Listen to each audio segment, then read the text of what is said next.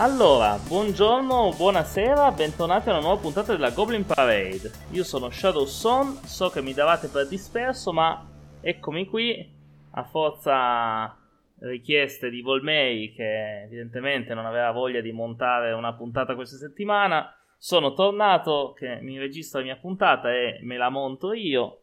E tanto sappiamo che non faccio troppi tagli, come dice sempre Volmei, ma finalmente l'importante è che, anche se sono passati sette mesi, rieccoci qua. E siamo ancora qua con il confronto delle classifiche degli anni 0 contro gli anni 10, ispirati a due articoli che sono usciti in Tana un po' di tempo fa, in cui venivano elencati i migliori giochi per queste due decadi divise per, per genere. Avevamo già visto i party game e stasera vediamo i Family Plus eh, come avevate votato nel sondaggio di aprile. Tra l'altro è già disponibile il nuovo sondaggio che diversamente dal solito non sarà il sondaggio semplicemente per la categoria successiva, ma per tutte quante le rimanenti, quindi ci saranno pesi medi, German, American, ibridi, astratti, wargames, bambini, tutto quello che resta.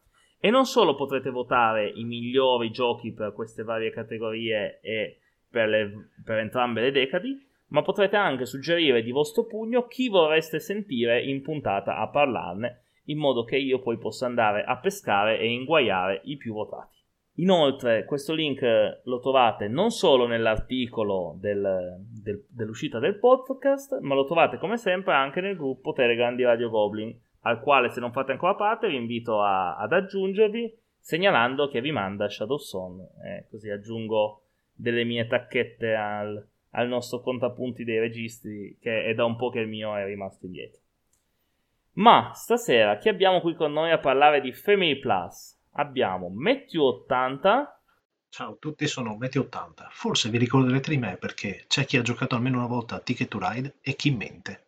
E abbiamo anche Pennuto 77. Buonasera, sono Carlo Pennuto 77. Temo che vi ricordiate di me per le tante puntate ormai a cui ho partecipato. Ok, eccoci qua. Allora, iniziamo subito come al solito con un paio di domande per sapere qualcosa di più sui nostri ospiti. Quindi, eh, i Family Plus, eh, in una delle, delle introduzioni, nel, nel, primo articolo dei due che aveva fatto Arzot, diceva che è una categoria un po', un po particolare, che nel, addirittura negli anni 2000 ancora non se ne parlava di questa categoria qua, che era un po' in, identificata con quella degli, degli introduttivi, di quei giochi per, che possono andare bene un po' a qualunque livello di giocatore, ma che ti spingono a fare quel passetto in più per poi finire nel buco senza fondo dei giochi pesantissimi. No, quei giochi che ti spingono poi ad andare a cercare quel qualcosa un po' più pesante. E, e, quindi mi chiedevo con quale gioco siete stati introdotti voi al, al mondo dei giochi da tavolo eh, pennuto. Ma io col più classico degli introduttivi, nel senso che un Natale mia cognata mi ha regalato i colonni di Catan.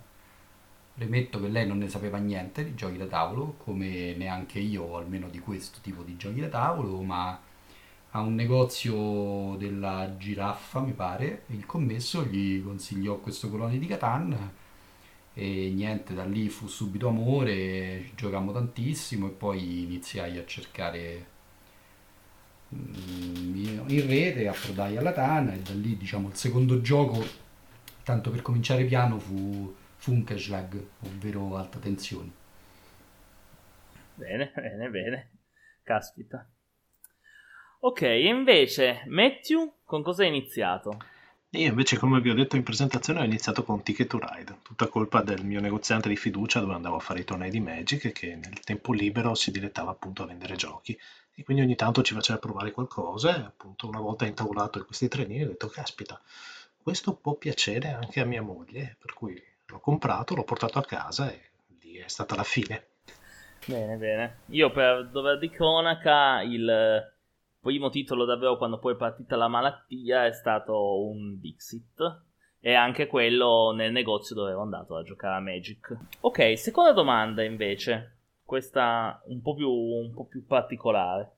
Mettiamo che ehm, adesso inizio 2022 esce il Family Plus definitivo. Lo dicono tutti, è il, il, il miglior titolo Family Plus mai uscito e voi per godervelo appieno volete giocarlo con il tavolo perfetto di giocatori di Family Plus. Con chi scegliete di giocarlo? Uh, Matthew, vai tu stavolta. Eh, io gioco con la Family, nel senso con, eh, con, i giocatori con cui di solito gioco a Ticket Ride, cioè mia moglie oppure i miei parenti più stretti, per cui l'ideale è Family Plus, serata in famiglia, cosa vuoi di più? Lo, lo, dice anche il nome, diciamo. Eh beh. Quindi così. Pennuto? Ma sostanzialmente anch'io, nel senso che io ho due figli che adesso hanno 11 e 10 anni e quindi sicuramente lo intavolerei con loro e con mia moglie. Sono loro i veri tester di tutti i giochi un po' sotto il livello di boh, Advanced Squad Leader o i Race Stand. Ok, ok. Beh, mi hai fatto una domanda, la risposta potrebbe essere un po' scontata, ma ci sta, ci sta. Ok, allora, partiamo, iniziamo ad affrontare questa classifica. Ehm, per chi non lo sapesse o non avesse votato la volta prima, il punto è che in questi due articoli da cui prendiamo i, questi giochi, i giochi non erano ordinati e quindi nel, nel nostro sondaggione gli ascoltatori di Radio Goblin hanno votato e li hanno trasformati in una classifica da un primo a un decimo. Noi partiremo con i decimi di entrambe le decadi, vedremo un po' velocemente che cosa, in cosa consistono i due giochi e poi starà a voi appunto votare a quale dei due dare il punto. Uh, darete sempre un punto a testa per ogni coppia di giochi e a fine puntata vedremo qual è la decade che ha avuto i migliori Family Plus. Quindi partiamo. Per la decade degli anni 0 abbiamo al decimo posto Blue Moon City contro la decade degli anni 10 che ha al decimo posto Raptor. Quindi Mattia, che so che sei un po' più preparato su questi due giochi, dici qualcosa su uno e sull'altro. Eh, perché io sono il primo che prima di leggerli in questi articoli non li aveva mai sentiti. Beh, uno è, di, uno è, di, Hair Doctor di Knizia, quindi avendo fatto una, una, una biografia di Knizia, appunto, lo conoscevo. L'altro ammetto che ho fatto fatica a conoscerlo anch'io, quindi me lo sono studiato appunto per, per questa puntata. Allora, eh, partiamo da Raptor che è più facile da spiegare. Asimmetrico per due giocatori, molto semplice, uno controlla i Raptor, l'altro controlla gli scienziati. Il vero twist del gioco, siccome è un card driven, è dato che le carte hanno sia dei poteri che dei valori numerici che vanno da 1 al 9. I giocatori scelgono contemporaneamente una carta da usare chi ha il valore più basso userà l'azione della carta, chi ha il valore più alto invece fa la differenza, ad esempio io ho giocato un 8, tu hai giocato un 4, la differenza è 4 e quindi ho 4 punti azione per muovere le mie miniature, fare cose. È, è interessante come gioco, leggendolo e studiandolo non è male, ammetto che mi ha fatto venire la voglia di cercarlo e comprarlo. L'altro invece... C'è anche delle miniature molto carine. Sì, beh, sembra... Cioè, le azioni, le azioni che fanno il Raptor e gli scienziati sono veramente asimmetriche perché il Raptor il compito è far scappare i suoi cuccioli fuori dal tabellone oppure mangiare tutti gli scienziati, mentre gli scienziati devono catturare i cuccioli oppure addormentare la, la miniatura più grande che è la mamma Raptor. Per cui le vie sono veramente tante, poi il tabellone essendo modulare cambia ogni partita, non è male.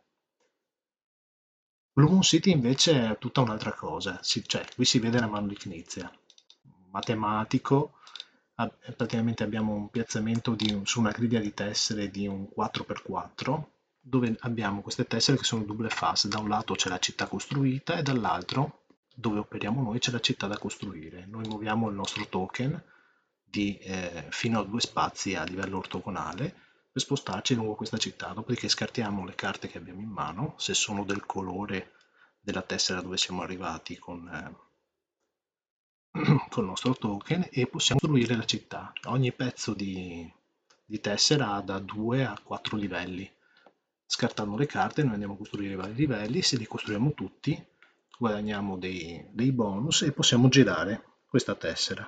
I bonus a cosa ci servono? Ci servono per collezionare dei gettoni che ci permetteranno, che ci permetteranno di raggiungere lo scopo del gioco. Lo scopo del gioco non è costruire la città, è costruire l'obelisco che c'è in mezzo, fare la maggioranza dei pezzi dell'obelisco. L'obelisco mi pare abbia eh, 11 o 13 sezioni in base a quante giochiamo e quindi bisogna cercare di costruire più sezioni rispetto agli avversari. Un gioco estremamente vecchio, difficile da trovare, però c'è stata una ristampa nel 2018 da parte dell'Acmon che ha rifatto tutti i materiali, tutti i disegni, quindi non è più così impossibile da trovare.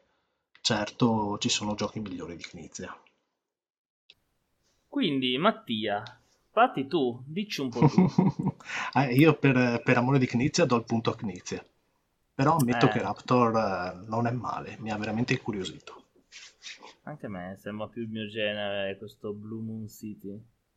Adesso, poi come dici tu, magari c'è, c'è di meglio, però mi ha, mi ha, incuriosito abbastanza anche a me. Invece Carlo, tu cosa, cosa dici su questi due?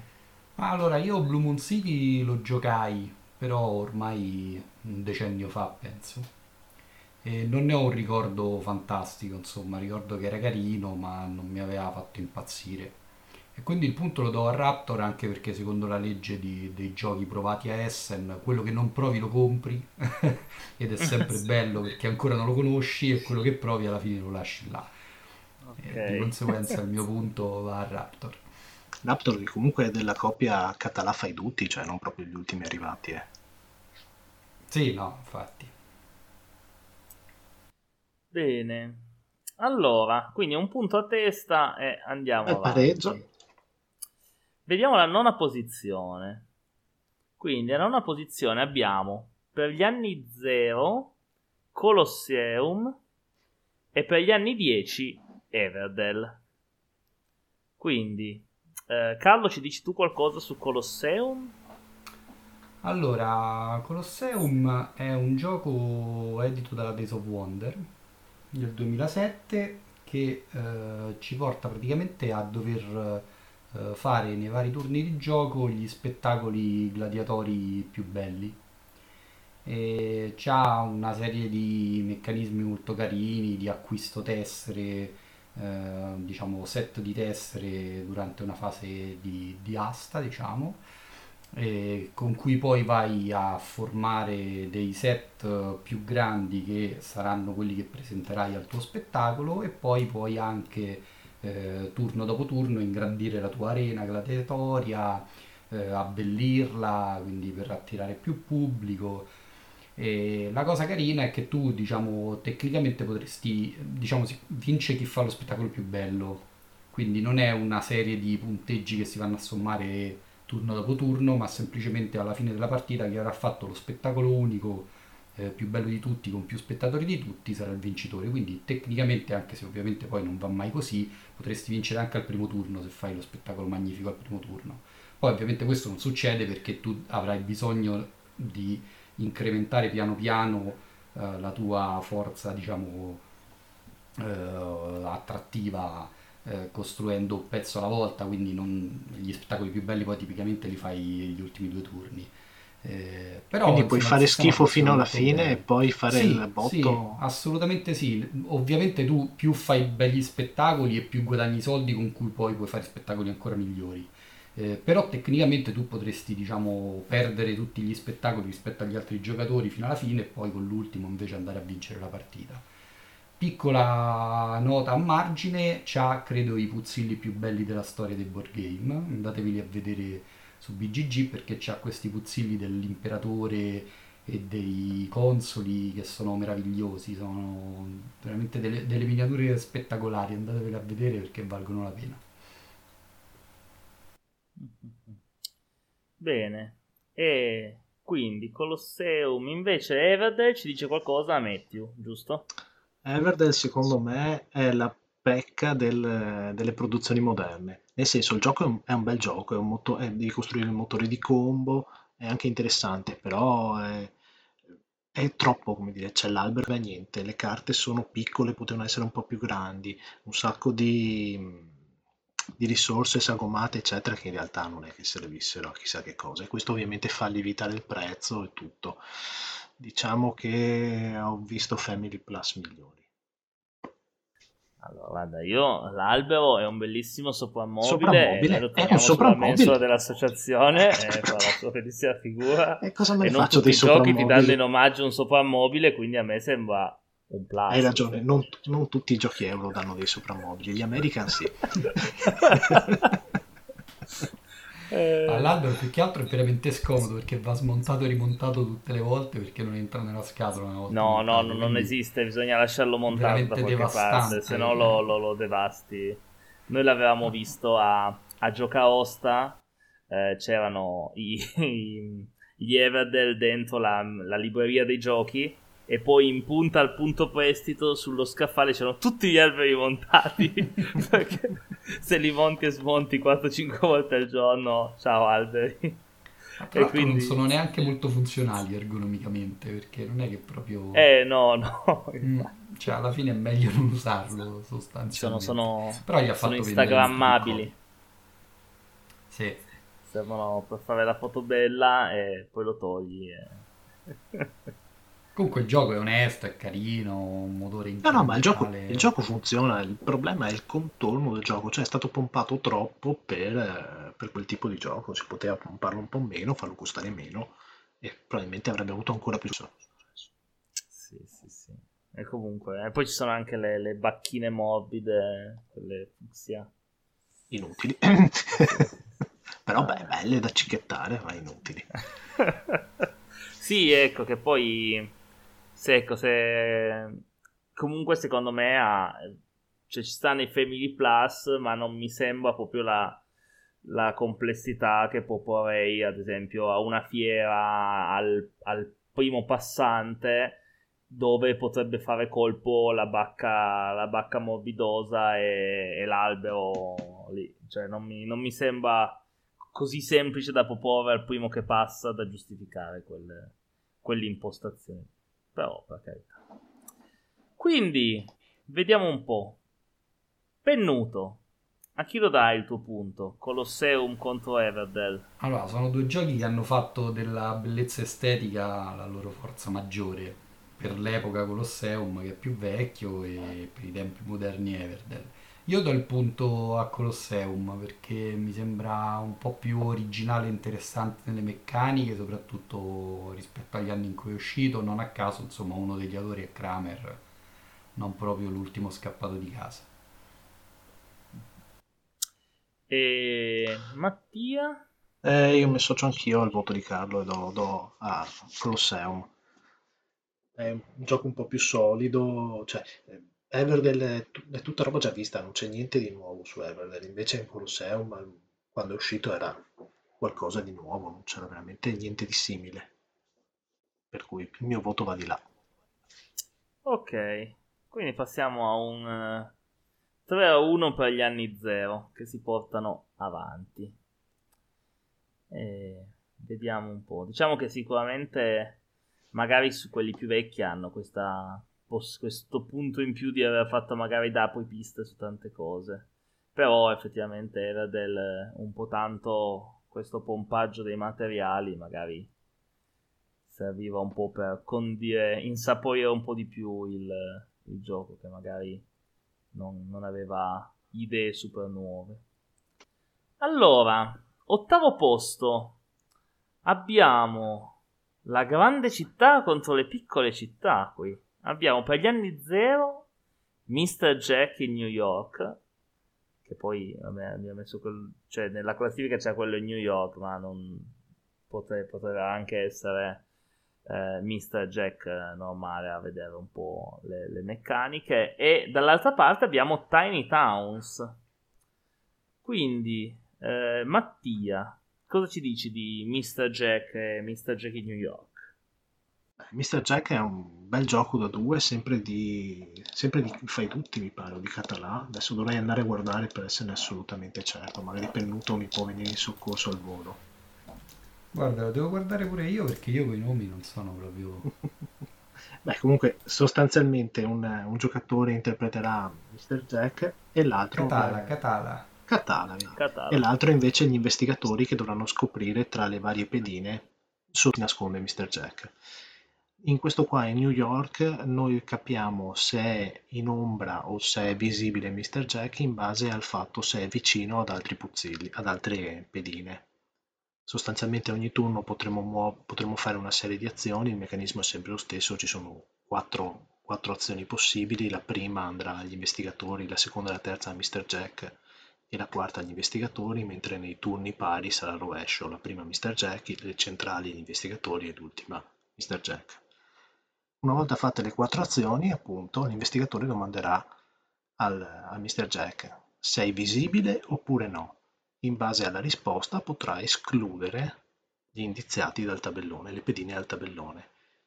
L'investigatore vince se riesce a beccare Mr. Jack, cioè se resta solo una pedina, oppure se riesce a dire sicuramente è lui e quindi ad accusarlo, mentre Mr. Jack vince se riesce a scappare da, da New York o via barca, cioè uscendo dal, dal, tabellone oppure uscendo dal lato del tabellone. Il gioco è molto, molto divertente, molto serrato, per due giocatori io lo consiglio, anche se mh, forse è quasi meglio Mr. Jack Pocket, che è la versione ridotta, più semplice, più facile da trovare e costa meno. E ehm, invece Tiny Towns Te ne parlo sempre io, dai. Sì, Così sì, facciamo di nuovo la doppietta. Tiny Towns è un bel gioco, secondo me. Un gran bel gioco, è un pizzico astratto perché sostanzialmente tu devi andare a scegliere tra 5 risorse possibili e pazzarle sulla tua griglia, mi pare che sia un 4x4 per ehm, formare un mino che può essere un pezzo di casa, un pezzo di fattoria, eccetera. In base, una volta che hai formato questo polimino, puoi scegliere di costruire questo pezzo di città andando a togliere questi cubetti risorsa e piazzarlo lì. In base a come costruisci la città, le case vicine, le fattorie magari in un certo modo, eccetera, totalizzi i punti. Il vero twist del gioco è che eh, giocando insieme con gli altri giocatori tu chiami la risorsa del turno. Ad esempio dici legna e tutti devono prendere un cubetto legno e metterlo obbligatoriamente sulla propria plancetta. Per cui le prime partite magari giochi già in solitario, dici vabbè mi guardo il mio orticello e pace ma quando inizi a giocare un po' di più cominci a alzare gli occhi, vedere le planche degli altri e dire ok, cos'è che dà più fastidio agli altri? Mm, questo, track. dici, dici un po' tu. Io personalmente ho fatto mezza partita a uno e mezza partita all'altro, cioè non proprio mezza, proprio una partita di prova solo a uno e all'altro, a Mr. Jack normale a Tiny Towns e effettivamente quello che mi aveva colpito di più forse era Mr. Jack. Però Può anche essere che Tiny Towns, come dici tu, alla prima partita, senza quella, quel pizzico di cattiveria lì. No, va giocato, va giocato, cattivo, se lo giochi facendoti il tuo orticello no, non ti diverti, per questo ti servono un paio di partite per, per riuscire a vincerlo. Infatti il mio voto io lo do a Tiny Towns per, solo per questo, perché eh, puoi coinvolgere più giocatori e fare molte più cattiverie, perché Mr. Jack è solo da due. Callo invece cosa ci dici tu di questi due qua? Allora, io li trovo due ottimi giochi, volendo dal target un pochino diverso, nel senso che Mr. Jack è un gioco scacchistico abbastanza impegnativo, tutto sommato, insomma, se giocato bene è veramente una partita a scacchi. Eh, Tiny Towns è un pochino più, più leggerino forse.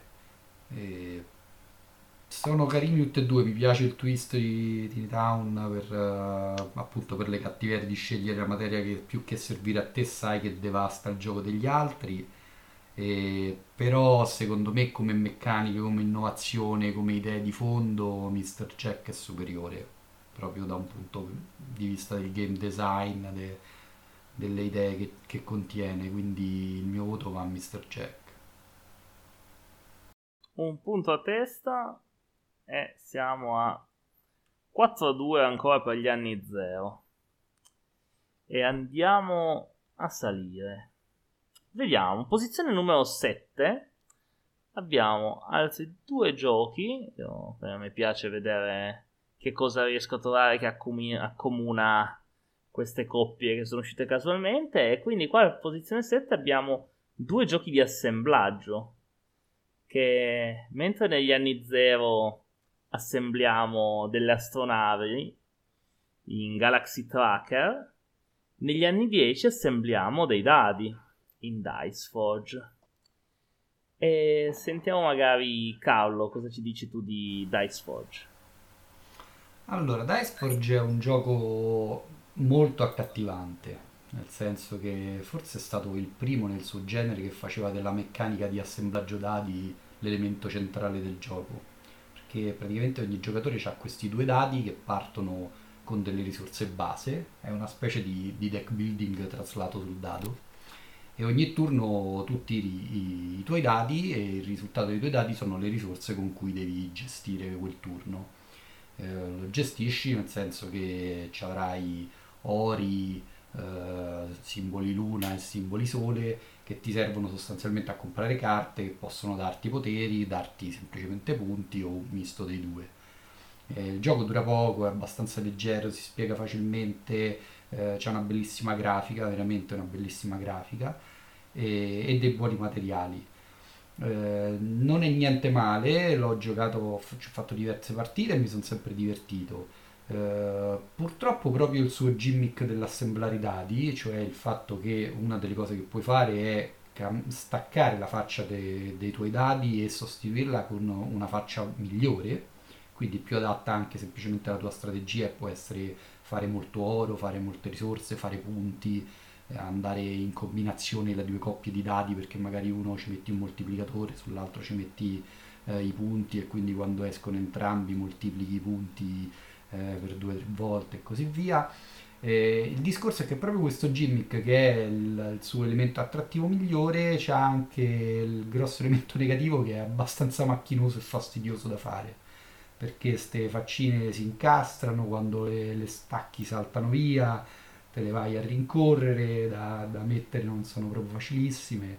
Sebbene il gioco sia ergonomicamente molto ben studiato per tutta la parte di mh, sorta di tabellone che c'è dove mettere le carte, c'è tutta la, la scatola che fa parte del gioco perché contiene tutte le facce del dado divise per tipologia e costo. Però francamente insomma alla fine c'è ta- tanto fumo ma l'arrosto è un po' meno divertente di quanto mi aspettassi cui bello ma non eccezionale. Io questa, questa dif- questo peso di montare e smontare le faccine non l'avevo mai percepito, chissà quanto, fino a quando ci siamo trovati a giocarlo su BGA e dicevo, come è possibile che su BGA questo gioco dura 15 minuti? Sì, sì, su BGA è fantastico. Perché... È perché manca tutto il tempo di montare e smontare le faccine. quindi di mezzo e se ci pensi quello è tempo gioco. perso no? cioè non sì, è un tempo sì. di gioco ma no è per, per, calarti meglio nell'ambientazione della foggia dei dadi devi sì, faticare allora sentiamo invece Mattia prima di sentire le valutazioni cosa ci dice di Galaxy Tracker invece ah, capolavoro di quel genio di Vlad Ashavatil Fantastico. Party... Io lo definisco quasi un party game più che un Family Plus, perché hai il, hai il tempo, hai il real time, devi costruire questa astronave prendendo con una manina sola i pezzi, queste tesserine quadrate dal, dalla pila comune, quindi devi lottare con gli altri. Una volta che uno ha detto finito, scatta il, il tempo per gli altri, impari un paio di clessidre, poi basta, mani in alto, vediamo questa astronave che poi siamo dei cosi, siamo degli idraulici spaziali, se non mi ricordo, nave è fatta di tubi o altro, e partiamo nello spazio e lì cominci a girare carte e a vedere randomicamente da dove arrivano i pezzi che faranno saltare la tua astronave. E mano a mano che saltano pezzi, il carico ovviamente lo perdi per strada e cerchi di arrivare tutto intero alla fine. Se giocato col gruppo giusto, secondo me è un gioco da, da, da sganasciarsi, perché ovviamente cominci a dire ah guarda ti è arrivato questo pezzo no di là cioè ti fai delle grasse risate astenersi grandi pensatori paralisi d'analisi tutta questa gente qui perché non è il gioco per loro ma diciamo che il gioco te lo impedisce proprio perché se ci metti troppo non finisci l'astronave e gli altri partono e tu hai un rottame parzialmente costruito. Ehm, sì diciamo che da una parte abbiamo eh, questo Galaxy Tracker che comunque è proprio l'idea di queste astronavi assemblate alla rinfusa e Diceforge io eh, lo comprai e, e, lo comprai lo, lo, lo, vidi giocare e già mi piaceva questa idea di costruire dadi che non avevo mai visto ma avevo deciso di comprarlo quando l'ho visto ritirare nella scatola. Quindi quando l'hanno ritirato, che ogni pezzo ha il suo posto perfetto e si ritirava tutto, per- tutto perfettamente, che la scatola ha la porta la disegnata fa, del tempio che si appoggia da, al bordo. Fa da tabellone. Sì, sì, infatti, eh, quando ho visto quello ho detto, boh, devo comprarlo. Poi tutto questo ordine perfetto mi ha ripagato quando durante un evento eh, i sentieri tolkieniani, penso del 2017, che erano nel parco del, del castello di Osasco. L'ho portato da spiegare insieme ai giochi di associazione, anche se era mio personale, e i tavoli tutti sui prati. E proprio di fianco al tavolo hanno aperto il portafacce dei dadi a faccia in giù, e tutte le facce dei dadi sono cadute nelle. poi impazzire nei mezzi fili d'erba e recuperare tutte le faccette dei dati. Allora, allora non ci hai più giocato. Eh, no, no, no, no, ritrovato tutto, eh, ritrovato tutto. Eh. Stato... No, non ci contavo più e da allora non l'ho più portato fuori da un locale. All'aperto da Iceforge non ci va, sta solo al chiuso. Ehm, Mattia, dai, dici tu. Cosa scegli? Galaxy Tracker o Dice Forge? Dove va il tuo punto e perché? Due bei giochi, ma io mi diverto di più a Galaxy Tracker, ammetto. Se devo scegliere tra i due con chi, con chi giocare, gioco sicuramente a Galaxy Tracker, con la compagnia giusta. Quindi okay. il punto va lì. Ok. E Pennuto? Guarda, per me Galaxy Tracker è un capolavoro assoluto. Nel senso, io ricordo ancora che quando uscì ci giocammo alla Copcon di Orte un fenomeno con quella che poi sarebbe diventata mia moglie, Sargon, gente insomma della Tana di tanti anni fa anche e era, avevamo creato un capannello di gente che, che, rideva con noi e ci guardava giocare per il casino che facevamo perché poi ci stanno queste navi che alle prime partite le assembli male quindi poi parti mezzo rotto con motore a scoppio eh, due scudi e un laserino e poi ti arriva di tutto addosso e piano piano perdi pezzi eh, durante il volo e quindi niente, veramente avevamo le lacrime agli occhi da ridere.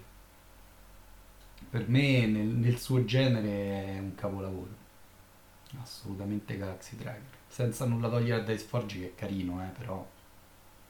Due punti tra Galaxy Tracker, sì sì, no, ci sta, ci sta. Eh, mi chiedo se, se, se sia davvero qui il suo genere in mezzo ai Family Plus. Perché effettivamente, anche sbirciando gli altri titoli di cui abbiamo parlato, parleremo. Un gioco Beh, con quell'approccio lì di Galaxy Tracker.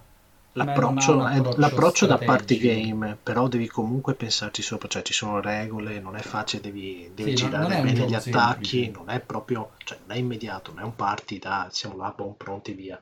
Poi lo sviluppo è cacciarone. Bene, bene, quindi questi anni zero mettono distacco, diciamo 6 a 2 per gli anni eh, zero. Caspita, arrivano solo giochi belli. Eh, eh sì. C'è allora, tempo, posizione 6.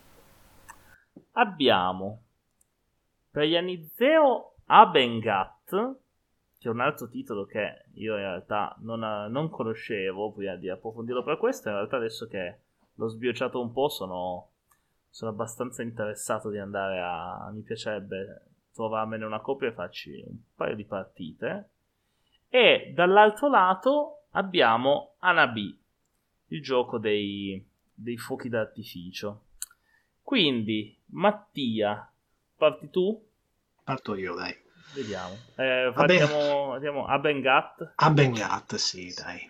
Abengat è il mercato azionistico sostanzialmente abbiamo sei, sei risorse diverse da gestire, che è carbone, grano, caffè, legno, tè e sale, e abbiamo la nostra mano di carte che ci fa andare in, in positivo o in negativo le azioni di queste, di queste risorse.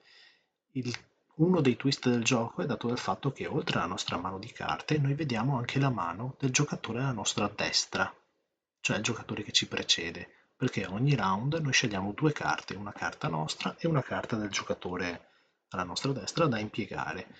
La prima delle due che scegliamo avrà l'effetto completo, più 2, più 4, più 6 o negativo. La seconda invece avrà un effetto dimezzato.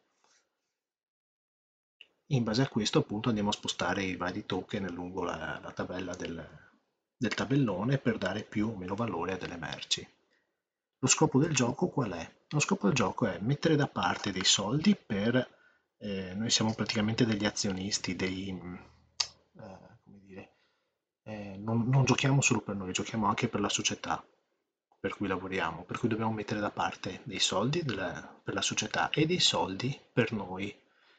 Il secondo twist del gioco dov'è? È dato dal fatto che chi mette via meno soldi per la propria società alla fine della partita è eliminato dal gioco. Una volta eliminati questi giocatori appunto che hanno messo via meno soldi degli altri per gli altri, si guarda chi ha messo in via più soldi per sé e quello ha vinto.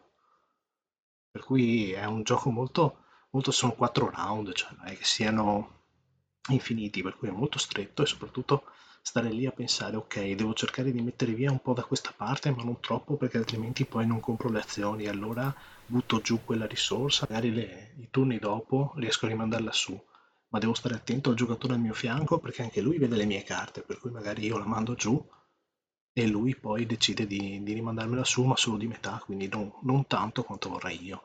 C'è un sacco di, di trick interessanti. Quindi il gioco secondo me merita. Bene, bene. Io questo qua adesso vedo, devo guardare, non ho ancora guardato quanto è reperibile.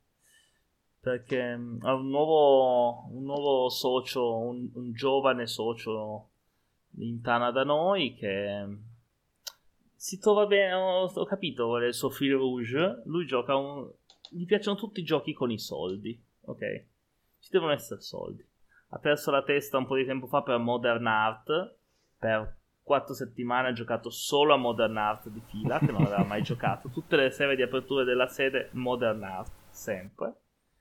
E, e, lui non è da giochi pesanti, ma poi ha giocato Imperial 2030. E, e secondo me questo potrebbe anche essere sempre il abbastanza problema, il suo genere. Il problema di questo titolo del 2008 è che è difficile trovare, cioè a prezzi umani, mm. se no con 60 okay. euro te la, te la cavi però ah, i, materiali, ah, i, materiali, che ha dentro sono da 20 euro. Cioè, ah, siamo okay. Sì, che era anche il suo prezzo all'epoca che uscì. Eh, appunto. Ah, ok, ok. bene, bene non benissimo. Invece, sicuramente più facile da trovare anche a un buon prezzo, a meno che uno voglia la scatola mega figa tutta di legno, è sicuramente Anabi. Che ci dici ancora tu, Mattia, vero? Sì, dai, te lo spiego ancora io. Così lasciamo in pace Pennuto che ci spiegherà i giochi più belli alla fine. Sì, infatti abbiamo, abbiamo diviso, esatto, i, i, titoli si sapevano, quello che i nostri ospiti non sanno è l'ordine della classifica e quindi avevamo diviso un po' 10 titoli a testa, ma naturalmente Matthew sa tutti quelli della parte bassa della classifica, non vorrei dire, però... Io conosco anche gli altri, li abbiamo divisi più o meno a caso. E, sì. va bene, va Comunque Anna B, capolavoro di Antoine Basois, falso cooperativo, cioè non è falso cooperativo, è un cooperativo particolare dove tu non conosci le carte o le tesserine in base alla versione che, che stai giocando che, che usi, ma conosci quelle degli altri e devi cercare di fare una sequenza di numeri dall'1 al 5, cioè i vari fuochi d'artificio, sostanzialmente senza parlare con, con, i tuoi compagni, ma usando le azioni per, per indicare quali sono quelli del colore uguale, eccetera, eccetera. No, no, è, è bello, bisogna, bisogna intagliarsi secondo me su quel gioco per riuscire a vincere. Le prime partite non capisci niente perché non, non sai cosa hai in mano, devi cercare di capire cosa ti dicono gli altri, in base a questo capire cosa hai tu, per poi far capire a loro cosa devono giocare. Cioè, però se, se superi le 3-4 partite con lo stesso gruppo, poi veramente inizi a ingranare e ti diverti perché finalmente cominci a fare queste comode, le, i fuochi d'artificio come vanno messi e raggiungi i risultati. Sì, sì, io lo, lo, regalo, lo regalo spesso alle coppiette che o entrano in una sintonia perfetta o litigano fortissimo. O si lasciano. esatto. È una bella una prova del fuoco. No? Allora, non ti eh... dirò com'è andata la partita con mia moglie ad Anabi. Eh. eh, tu cosa dici? Questi sono molto diversi, completamente diversi. Quindi, Matthew, dove, dove lo vuoi mettere il tuo punto? una bella domanda. Diciamo che Abenglut è un gran bel gioco. Se lo ripubblicassero adesso con una grafica rifatta lo comprerei subito. Perché non gli darei mai i soldi che lo trovi nel mercato attuale. Però Anabi ci ho lasciato un pezzo di cuore. Cioè, se giocato con il gruppo giusto, secondo me è fantastico c'è, c'è tutto il metagioco sotto. Allora, pri- visto che lui prima mi ha detto che quelli sono dei gialli, se io gli chiedo questo, magari mi dice qualcos'altro sui numeri. No, no, eh, c'è tutta una serie di ragionamenti che mi, mi spingono a giocare di più a Nabi. Un punto da Nabi. Sono abbastanza d'accordo anch'io, posto che a Bengat non ho mai giocato, però a Nabi questa, questa cooperazione qua difficile, poi il momento in cui ti sembra di aver dato tutti gli indizi a una persona per fargli capire che cosa deve fare e quello fa la cosa completamente opposta. ha no, confuso tutti gli indizi che gli hai dato. Oppure gli dai un indizio e ha capito. Ha capito il primo indizio, miracolo. Come è successo? E invece, Pennuto, cosa ci dici? Ma sono sostanzialmente d'accordo con voi. Ah, Bengat è un bel gioco. Io ci ho giocato, è divertente eh, diciamo che diventa tanto più controllabile a quanto eh, a seconda di quanto, quanti giocatori ci sono al tavolo perché con pochi giocatori conosci fino a due terzi delle carte presenti e quindi puoi fare qualche strategia in più. In 5 conosci solo due dei cinque mazzi di carte diciamo che andranno a manipolare il mercato quindi diventa un po' meno strategico anche se ugualmente divertente Anabi è favoloso, è un'idea geniale, è un sistema di cooperazione intelligentissimo, è sviluppato poi con solo qualche carta in mano, quindi eh, lo, lo, trovo eccellente da tutti i punti di vista e divertentissimo da giocare, quindi anche per me il punto va a lui. Bene, due punti da Nabi. Oh, questo, questa rimonta, annata 10. Rimonta degli anni 10. Eh sì, siamo 6 a 4 per gli anni 0. Gli anni 10 fanno, si fanno sentire, dai. Vediamo, vediamo come, come procede. Siamo alla quinta posizione. E anche qui abbiamo una coppiata che ci quadra un po'. Perché abbiamo due deck building. Abbiamo uno, il deck building forse, che non eh, diceva, leggevo negli articoli di Hazard che non è stato proprio il primo, però praticamente uno, quello che l'ha sdoganato, ovvero Dominion per gli anni 0. Mentre per gli anni 10 abbiamo un, un deck building in un dungeon che è Clank. Quindi oltre al deck building ovviamente c'è tutta la parte di mappa, di arraffa il tesoro e scappa e di, di risveglio del, del drago. Del drago. E quindi Dominion, Carlo, ci dici tu? Sì, eh, Dominion, uh, devo dire, sono anche un po' sorpreso di vederlo solo in questa posizione perché forse ormai paga un po' il tempo passato.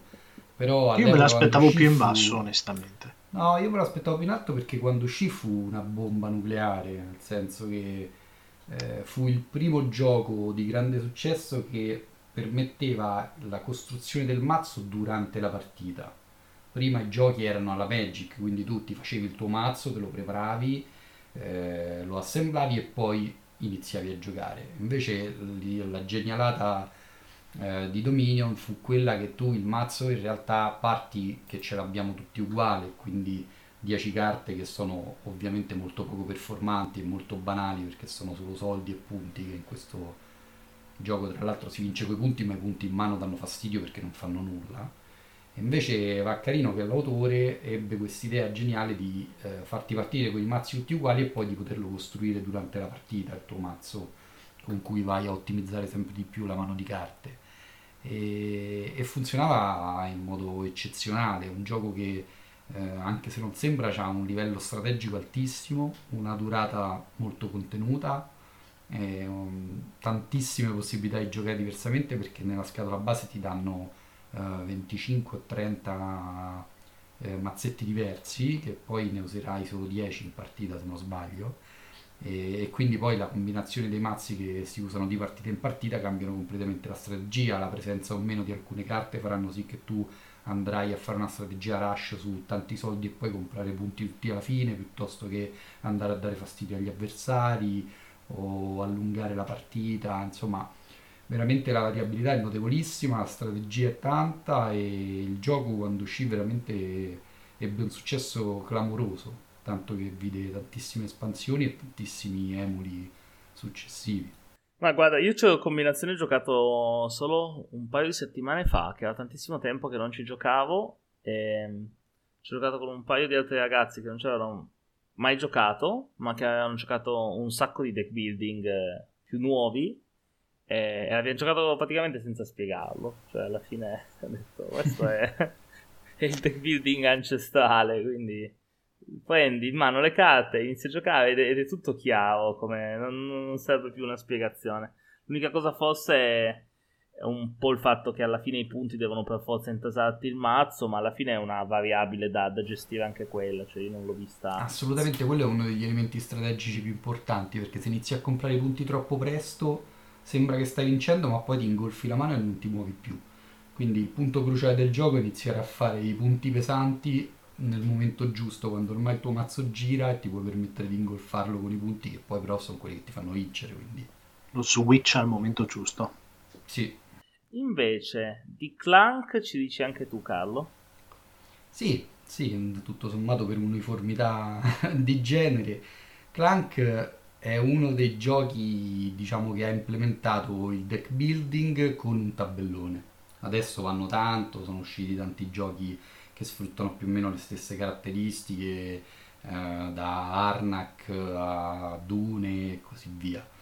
Eh, Clank fu uno dei primi, eh, o meglio, fu uno dei primi che implementò un tabellone che aveva però una meccanica veramente carina perché in Clank noi usiamo il nostro mazzo per gestire i movimenti del, della nostra pedina che è un avventuriero dentro questo dungeon eh, questa pedina si ritrova a muoversi in queste stanze del dungeon, deve andare a raccogliere degli oggetti che gli servono a proseguire, per poi arrivare a rubare i tesori del drago e scappare via. La cosa carina è che questo drago è rappresentato da un sacchetto in cui ci stanno sostanzialmente le ferite che il drago vai a, vai a pescare questi cubetti che rappresentano le ferite che il drago fa ai giocatori. E il, il, ehm, eh, il sacchetto andrà a, a, diventare sempre più dannoso. Col passare del tempo si, si, aggiungono ferite e si levano cubi neutrali, per cui piano piano le probabilità di essere colpiti dal drago aumentano in continuazione, fino a che addirittura una volta che un giocatore riesce a uscire dal dungeon aumentano ancora di più e mettono ancora più fretta agli altri giocatori. Quindi la cosa carina è che tu vuoi spingerti in fondo per rubare più tesori possibile perché poi si vince con i tesori rubati, ma se non riesci a uscire perché ci hai messo troppo, ti sei appesantito e nel frattempo gli altri sono andati avanti, va a finire che magari muori carico di tesori perché non riesci a uscire.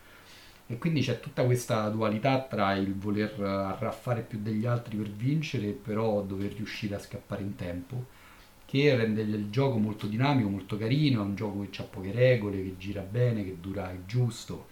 Quindi diciamo la parte di deck building è eh, se vogliamo un pochino più sacrificata a quest'altra meccanica ma si integra benissimo perché poi eh, l'eroe lo gestisci con questo mazzo di carte quindi devi stare attento a farlo girare bene e, però il tutto poi risulta veramente divertente tra l'altro sono uscite varie espansioni e poi è uscito un'altra versione all'ambientazione spaziale che c'è anche il vantaggio che era forse l'unico difetto del gioco base di implementare un tabellone modulare e quindi di rendere la mappa sempre un po' diversa e quindi un po' più rigiocabile perché sennò il gioco base con lo stesso tabellone dopo un po' diciamo poteva venire a noia. E soprattutto che mannaggia non è stata portata in italiano ed è ancora scritta lì nella wishlist della mia associazione Clunking Space in italiano da comprare appena esce ancora niente però ti dirò di più Compralo secondo me il vero peccato è che è il Legacy che ancora non se ne vede uscita eh, sì, anche quello. quello sembra essere proprio la punta finale della serie sì. in quanto a bellezza. Sì. Sì, eh sì, eh, vedremo, vedremo. Io ci spero ancora. Eh, ci spero. Eh. non bisogna smettere di casi. Ma d'altronde è arrivato un mese fa Food Chain Magnate. Quindi adesso infatti, infa- uno splotter in italiano. Eh, sì, se, se, ci, se, siamo riusciti in questa impresa, diciamo, noi italiani, possiamo tutto possibile. Anche il Clank Legacy o Space. Allora, Carlo, Dominion o Clank? Co- quale Non, perché? non voglio sembrare sempre il vecchio della situazione, però Dominion ha veramente sdoganato il genere. C'è un, eff- c'è un effetto nostalgia qua. C'è effetto nostalgia. Beh, c'è un- intanto c'è il merito di aver creato la meccanica Eh, del, del deck building in gioco. Poi, come livello strategico, è molto più profondo e strategico di Clank, quindi se vogliamo magari un po' meno appartenente al Family Plus da questo punto di vista, però io che invece amo i giochi di un certo peso non posso che preferire Dominion a Clank, Ok. quindi il mio voto va a lui. E invece Mattia cosa ci dici di questi due e poi dove, Io, do- dove va il tuo io- voto? io parto dal voto, che lo do a Clank tutta la vita, perché mi diverto di più a Clank che non a Dominion. Secondo me Dominion, capolavoro, tutto quello che vuoi, però comincia a sentire un po' il peso degli anni. Cioè il deck building ormai negli anni si è evoluto talmente tanto e ha preso talmente tante direzioni che se devo scegliere un deck building così a occhio, non vado su Dominion, vado su qualcos'altro. E Clank con questa novità di muovere il proprio pedone appunto facendo il deck building me lo fa preferire tra i due. È ineccepibile, eh? cioè io sono d'accordo con tutto quello che hai detto, però trovo un po' più bello Dominion per me. È una, è una bella sfida secondo me, cioè proprio la, la nascita del genere contro un Infatti per questo ti ho detto me lo aspettavo più basso che non in quinta posizione, però è vero che i Goblin sono molto nostalgici, quindi. Eh, ma guarda, vi, vi- vi avrei voluto presenti ad Essen quando uscì, fu una cosa incredibile il successo. Ma ti dirò, vedi, rispetto alla meccanica, come dire, del piazzamento laboratori, che sì, si è evoluta, ma sunto, sunto, sunto è sempre quella, il deck building si è evoluto, ma ha preso veramente delle strade completamente diverse rispetto a Dominion. E Sì, sì, sì, ha, ci cre- sono e ha creato dei giochi, ha creato dei giochi ancora migliori, sempre con la base di deck building. È vero, è vero. Sì, diciamo che probabilmente è più facile magari innovare un po' sulle carte che sul, sul, sul- sul piazzamento laboratorio. Sì, sì, è il piazzamento lavoratori per dire una meccanica Sì, sì, a sì, sì, caso, no, cioè. il piazzamento laboratori eh, ci sta secondo me come controesempio. Effettivamente piazzamento laboratori no, ti inventi proprio delle cose super particolari, tipo quello faccio l'azione quando metto un omino, faccio l'azione quando tolgo un omino o, o altre cose un po' particolari, se no invece con, con il deck building davvero hanno Con l'elemento carta puoi fare un sacco di cose. Ah, sì. Bene, un punto a testa. E così continua a condurre- continuano a condurre gli anni 0, 7 a 5. Ora saliamo alla quarta posizione, un gradino fuori po- dal podio. E abbiamo, qua abbiamo un, un bel contrasto. Abbiamo per gli anni 0 un gioco di guerra di razze fantasy che è Small World. Mentre dall'altra parte abbiamo il gioco dell'orticello e della pace che è Wingspan, dove ognuno si alleva i suoi, i suoi, i suoi uccelli nel, nel proprio parco, nelle varie zone. Vediamo un po'. Allora, Small World. Ci dici qualcosa tu, Carlo, giusto? Sì, eh, Small World è un gioco di guerra in effetti, nel senso che ci si riempie di legnate per tutta la partita, perché ci si trova sostanzialmente a dover far eh, prosperare delle razze fantasy, eh, le più svariate, con, ognuna con eh, le sue caratteristiche peculiari, su una mappa invece molto piccola, come dice il titolo del gioco. E quindi che succede? Che all'inizio ogni giocatore durante il suo turno diciamo, eh, prende una razza, un'accoppiata razza potere su una, su una pila diciamo, di razze che escono mano a mano eh, e, si, e la, la mette sulla mappa la sparge diciamo, per i territori della mappa in quanti punti sostanzialmente si fanno controllando queste zone della mappa. Eh, succede però che appunto siccome la mappa è piccola poi bisogna per forza andarsi a scontrare con gli altri lo scontro è assolutamente deterministico perché eh, diciamo la morte è 1 a 1 salvo l'ultimo scontro che si può fare anche in condizioni di, non, eh, di vittoria non certa tirando un dado e la cosa carina è che tu hai sempre una scelta nel senso che quando tocca a te tu puoi o continuare a gestire la tua razza attiva in quel momento oppure mandarla in decadenza e quindi renderla passiva e lasciarla con un solo segnalino eh, sul territorio e non poterla più muovere e prenderne una nuova per il turno successivo.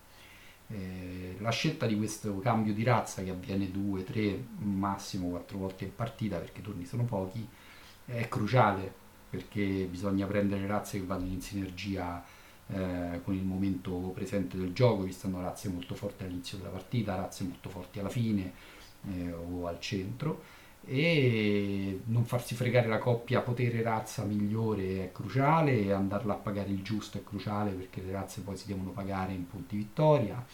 E, insomma, tutta questa gestione fa sì che il gioco sia molto dinamico, molto aggressivo e molto divertente e le partite vengano sempre diverse una dall'altra perché poi le razze, i poteri delle razze sono veramente molto molto differenti, svariati e divertenti tutti quanti tutte cose che possiamo dire anche di Wingspan, eh, vero? o forse no? Parlavamo dell'elemento carta e qui viene disegnato in un altro modo. Va bene, dai Mattia, cosa ci dici tu di Wingspan? Che non è un building, è un tableau building. Cioè la differenza è che tu devi costruire, invece che il tuo mazzo, devi costruire la tua plancia di carte e attivarne gli effetti. Ricordando che è il gioco preferito di Badger, perché tiene anche il viola, eh, secondo me nel, nel, suo settore, cioè nel Family Plus, è un ottimo gioco. Richiama Terraforming Mars, che però è un, un bel po' più pesante, e a differenza di Everdell, vedi qua siamo arrivati a un livello di prodotto perfetto, cioè costa il giusto per quello che ti dà, le carte sono fatte bene, sono chiare, leggibili, il, il senso al tatto è fatto bene, tutto il, tutto il compartimento, i dadi grandi, il regolamento, è tutto fatto a quel livello che dici siamo giusti, ho pagato quello che ho in mano, mentre su Evender invece era il contrario, come ti dicevo prima, paghi troppo, ma è più, è più estetica, è più fuffa. E effettivamente i nostri ascoltatori l'hanno premiato parecchio, perché stiamo parlando di quarta posizione, quarto posto. Posizione. Cosa fatti tu Mattia? Cosa ci dici? Cosa, dove va il tuo voto? E... Ah. Eh questa è una scelta veramente difficile secondo me, cioè allora, Small World è molto divertente, è quel, è quel gioco al risico che però non ti fa incazzare come risico perché non devi tirare dei dadi, se ti esce il triplo 1 hai buttato via quel turno, se ti esce il triplo 6 sei un figo. Qua appunto come diceva Carlo hai quel giusto livello di spinta, vado avanti con i miei omini oppure li mando in decadenza perché c'è una razza super figa da prendere e la voglio adesso. Per cui Beh, è veramente divertente. Poi giocato sempre col gruppo giusto ti fai quattro risate perché ogni volta cambia, cambia setup, cambiano gli abbinamenti. E Wingspan invece va a toccare i miei punti deboli, cioè io adoro il table building e quindi darò il punto a Wingspan perché mi piace la, la sua meccanica, il fatto di poter concatenare le, le azioni. È vero che è molto solitario, però con le espansioni che hanno, che hanno prodotto dopo Europa e, e, Australia il gioco comincia a diventare un po' più interattivo, cominci a andare a intaccare non proprio le, le risorse avversarie ma hai azioni di fine turno, hai cose in più che ti fanno un po' più interagire. Bene, quindi un punto per Winspan. Invece, Carlo, cosa ci dici tu? Ma io a dispetto del mio nick non posso dare il punto ai pennuti e lo do a Small World. non amo particolarmente Wingspan, non mi ha fatto impazzire, lo trovo un po' freddino. Il tema, per quanto trattato con perizia, perché ogni carta ha il suo uccello con le sue caratteristiche, l'apertura alare, il peso, tutto quanto, poi alla fine si sente poco durante il gioco e mentre Small World lo trovo molto tematizzato, divertente, vario, mm, mi diverte molto di più giocare a Small World, oltre al fatto che lo trovo anche un po' più soddisfacente da un punto di vista strategico. Quindi per me Small World vince.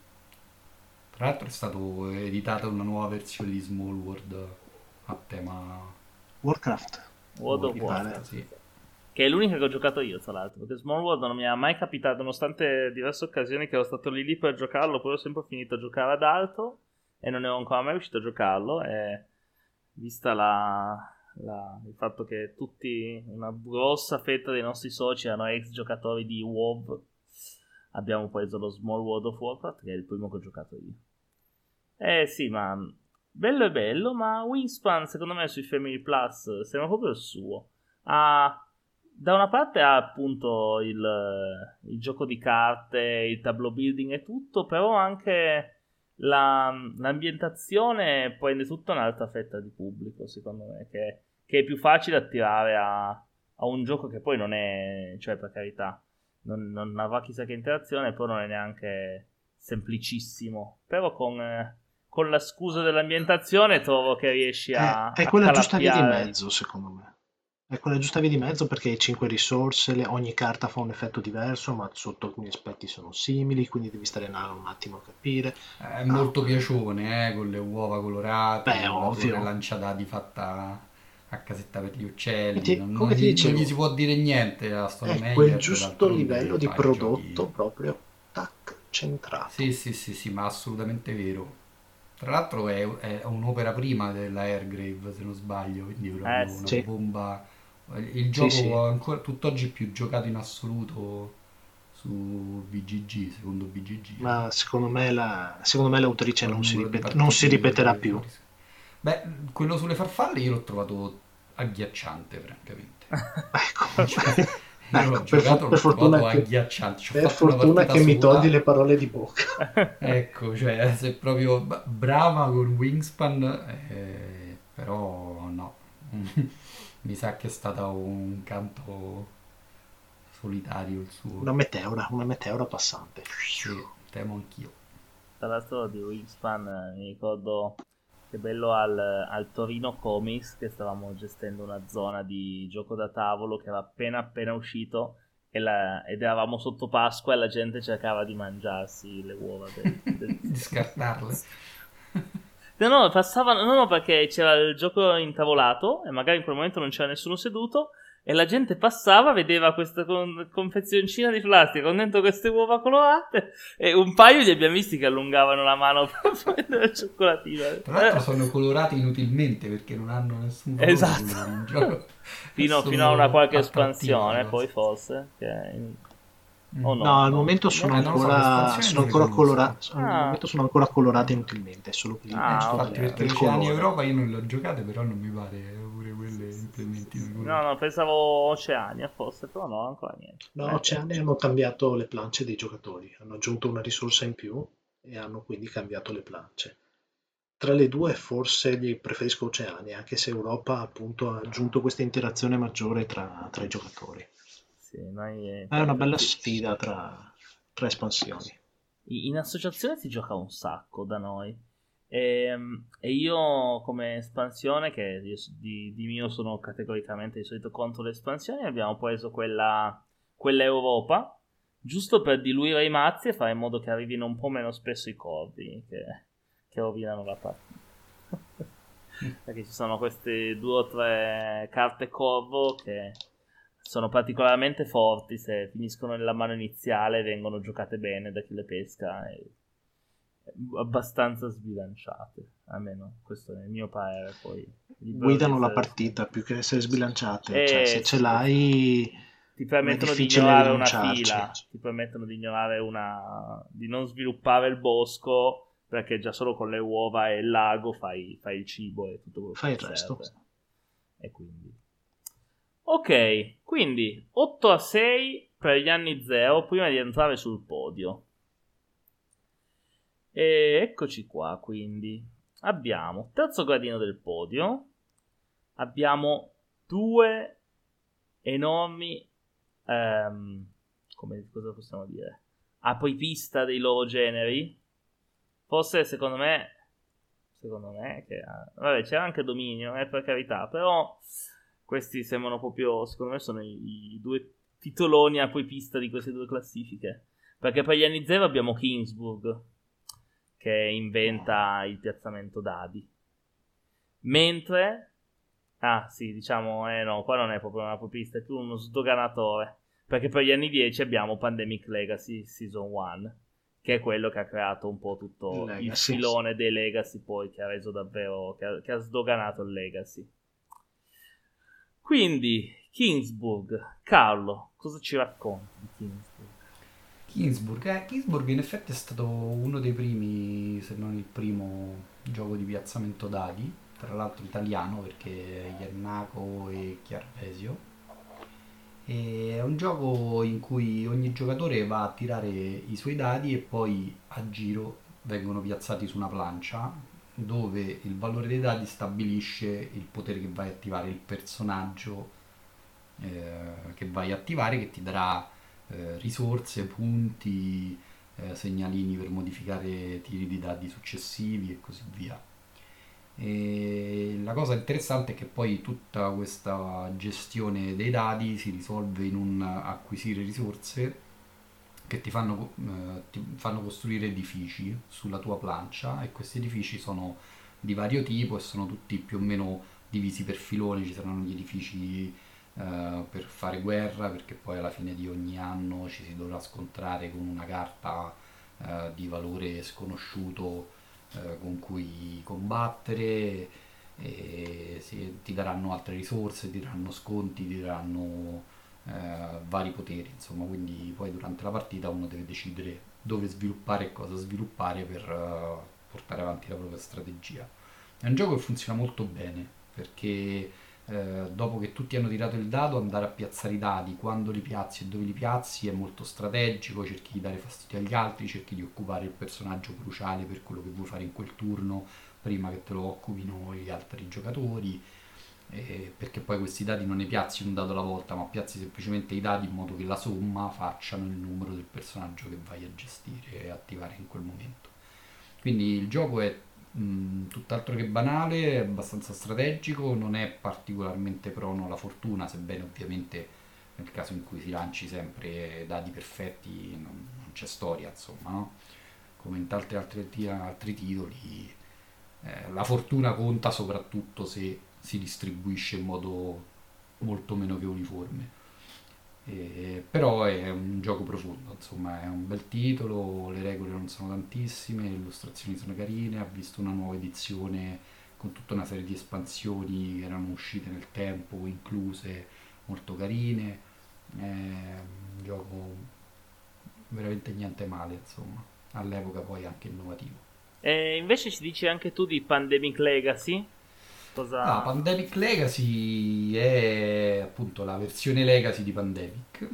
Eh, la Season 1 è la prima versione Legacy perché poi sono uscite anche la Season 2 e la Season 0 che è un prequel, storicamente parlando rispetto al filone narrativo di questa versione Legacy di Pandemic ed è eh, un gioco che si basa sulla meccanica base di Pandemic ma poi implementa questa eh, storia legacy durante i 12 mesi di un anno in cui eh, senza fare spoiler diciamo succederanno varie cose che andranno a modificare permanentemente il gioco il tabellone tant'è vero che la, il gioco può andare da 12 partite se si vincono tutte a un massimo di 24 perché ogni mese si può ripetere massimo una volta.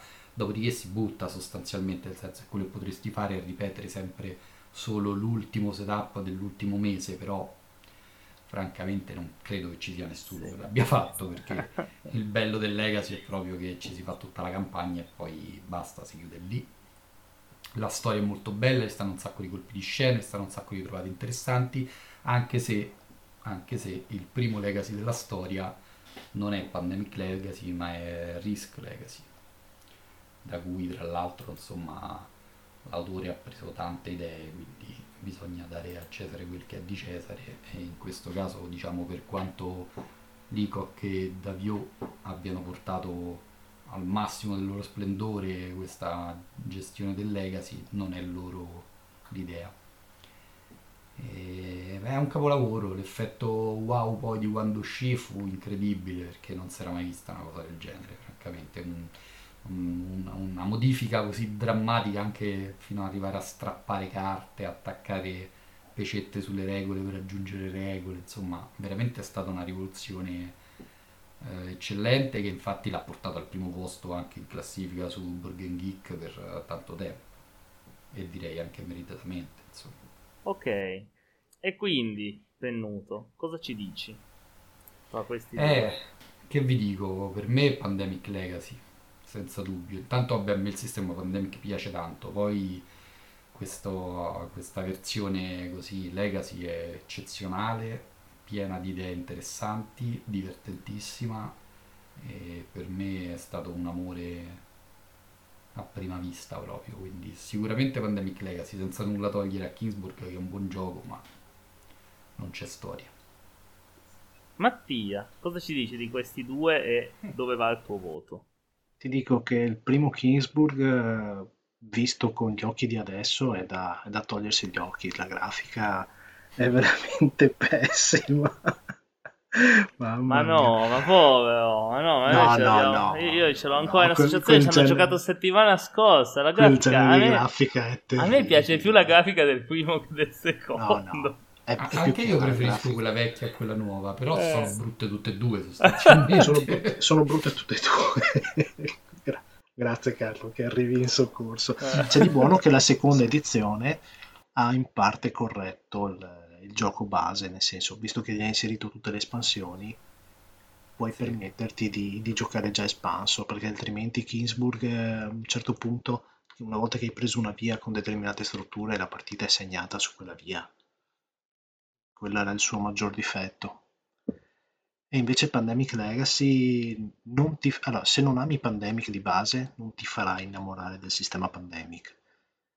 Però se lo giochi col gruppo giusto, ti vivi questa avventura senza il pensiero di vabbè poi lo butto cioè, cioè, lo, compri, lo compri insieme ad altre persone dividi la spesa e ti fai questa avventura questo lungo film lungo 12 serate se vuoi fare una partita a sera una o due e alla fine dici wow è stata una bella avventura.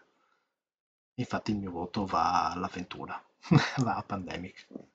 Adesso che dopo Diciamo che sicuramente eh, adesso l'ho finito anche io finalmente, ma come dicevo già nello scorso podcast, eh, già ad aprile mi sembra che l'avevo appena finito, adesso dovrei iniziare poi il 2 sempre con lo stesso gruppo. Eh, sicuramente i colpi di scena forse c'è stato un po' di spoiler in real life su certe cose che potrebbero Beh, l'hai fatto un po' nel... tardino, eh. Cosa? Sì, sì. da un po'. Vabbè, ma io non pensavo che mi facessero vedere com'era una pandemia dal vivo per spoilerarmi il gioco, quindi no, non ho considerata questa cosa. Ecco, forse potremmo dire... Forse potremmo eh? dire, per chi non l'ha ancora giocato, per chi non ha mai intrapreso una cosa mm. del genere, scegliete bene il gruppo e portatelo avanti fino alla fine. Cioè, non arenatevi a, a metà eh, campagna. Eh, sì, sì, sì, perché no, no, cioè, allora è, è anche inutile che iniziate. Portatelo avanti fino alla fine e vedete come va a finire. Se, no, se no lasciate perdere e prendete un altro prodotto. Tra l'altro vanno fatti tutti e tre, eh, nel senso secondo me incredibilmente sebbene l'effetto sorpresa del primo sia maggiore rispetto agli altri due perché era la prima volta che si vede una cosa simile, il secondo è ancora più bello e il terzo è ancora più bello, che poi è lo zero. Sono tutti e tre molto belli e vanno migliorando, quindi li consiglio tutti e tre. Bene, bene. E, e niente, volevo dire anche di Kingsburg che per quanto adesso qua si prende a zero punti, io comunque anch'io non, avevo, non gli avevo dato il voto, purtroppo bellissimo gioco, ma io sono specializzato a fare triplo 1 con i dadi. E questa cosa qua non mi è mai andata giù e c'è stato un periodo in cui questo era probabilmente il gioco più più German che avevamo in associazione, perché è stato proprio uno dei primi. Eh, siccome aveva portato un socio che ce l'aveva a casa e l'aveva lasciato in associazione, ci abbiamo giocato un sacco di tempo. Ma niente, io non, non, ci posso più giocare da quando è uscito Pulsa 2849. Se... Ah, pensavo da quando è uscito Marco Polo. No, no, eh, Marco Polo io lo, ci sono arrivato dopo, in realtà Marco Polo anche. Ma niente, no, a me Pulsa 2849 mi ha proprio risolto quella cosa lì. Che il mio triplo 1 adesso è... vedere, vedere tutti quegli 1 in realtà il gioco mi compensa per i miei 1 e quel sistema di compensazione di pulsa io sono proprio innamorato quindi eh, devo, sì, quella... se, quella devo piazzare dati. bellissimo. Mm. Eh sì. Ok, poi per carità, senza togliere a Marco Polo niente, però io c'ho proprio quella cosa lì quando l'ho vista, quando l'ho provato ai, ai, tavoli del Magnifico a Play, ho visto quella cosa pensando a tutti, tutte le mie partite di Marco Polo, di, di Marco Polo di Kingsburg, perse perché facevo un tiro schifoso all'ultimo turno. Allora ho detto, oh, finalmente. Giustizia. Ok. Quindi, Ultime due posizioni del podio. sull'ultimo gradino del podio torniamo in pareggio, 8 a 8. E vediamo Eh, qua, cosa qua si decide tu- decide. qua si decide tutto, seconda e prima posizione. Eh sì.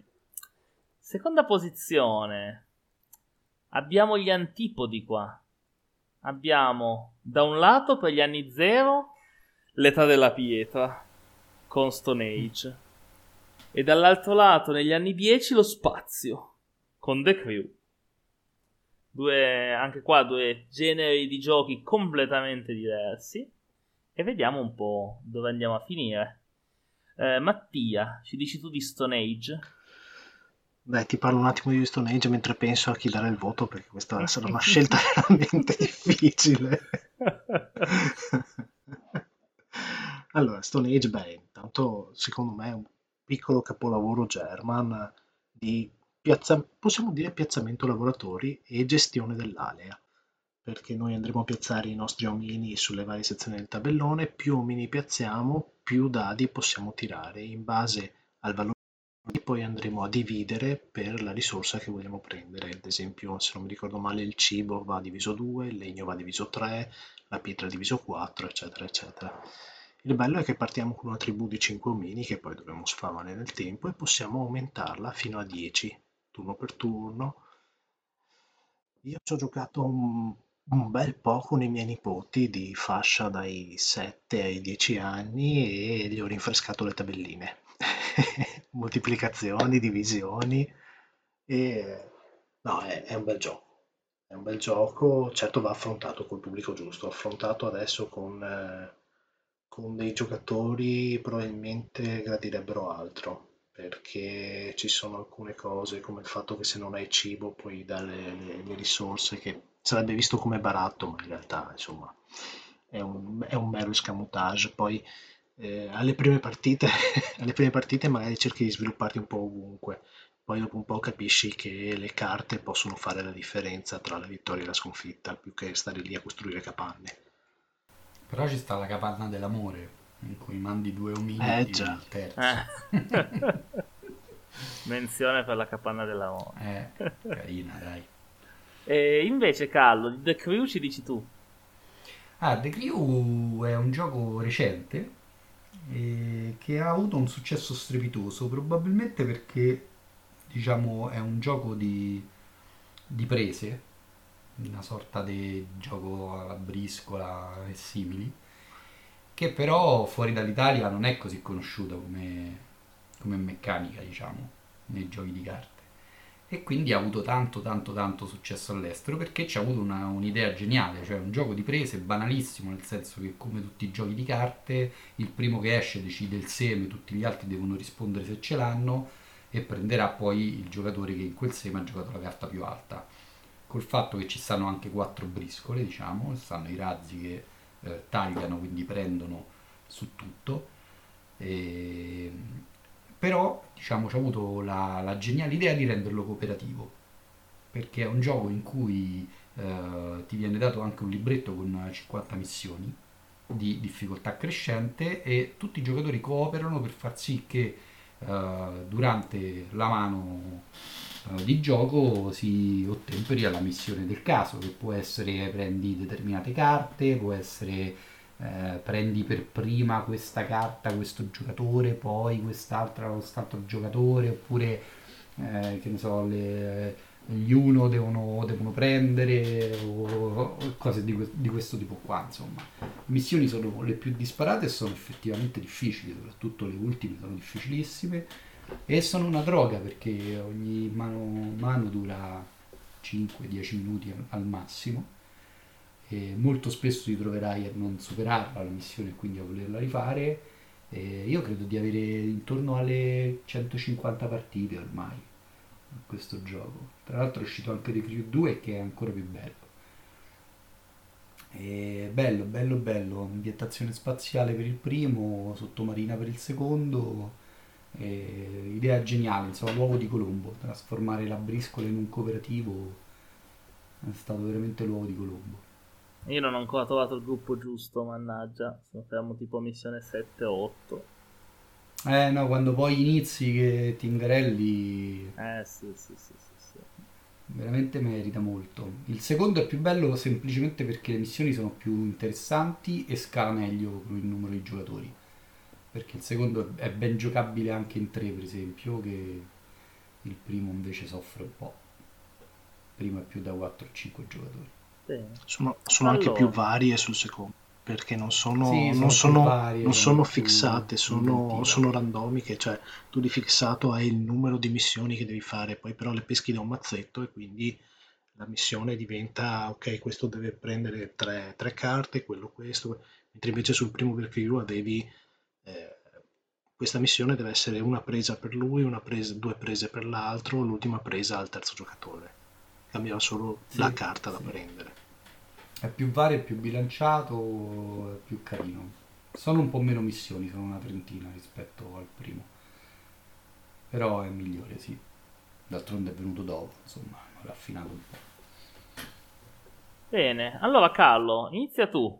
Dici qua, tra Stone Age e The Crew, dove, dove porti il Eh, punto? difficilissimo perché io amo tantissimo Stone Age, è stato un grande gioco nel suo genere, tra l'altro tabellone bellissimo di Menzel, materiali belli, risorse sagomate che per l'epoca non erano così scontate.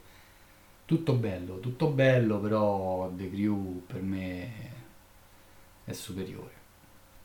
L'idea semplice, il gioco volendo nelle meccaniche più scontato, ma funziona alla grandissima. Io veramente ci ho visto divertirsi tutti, tutti quelli che ci hanno giocato.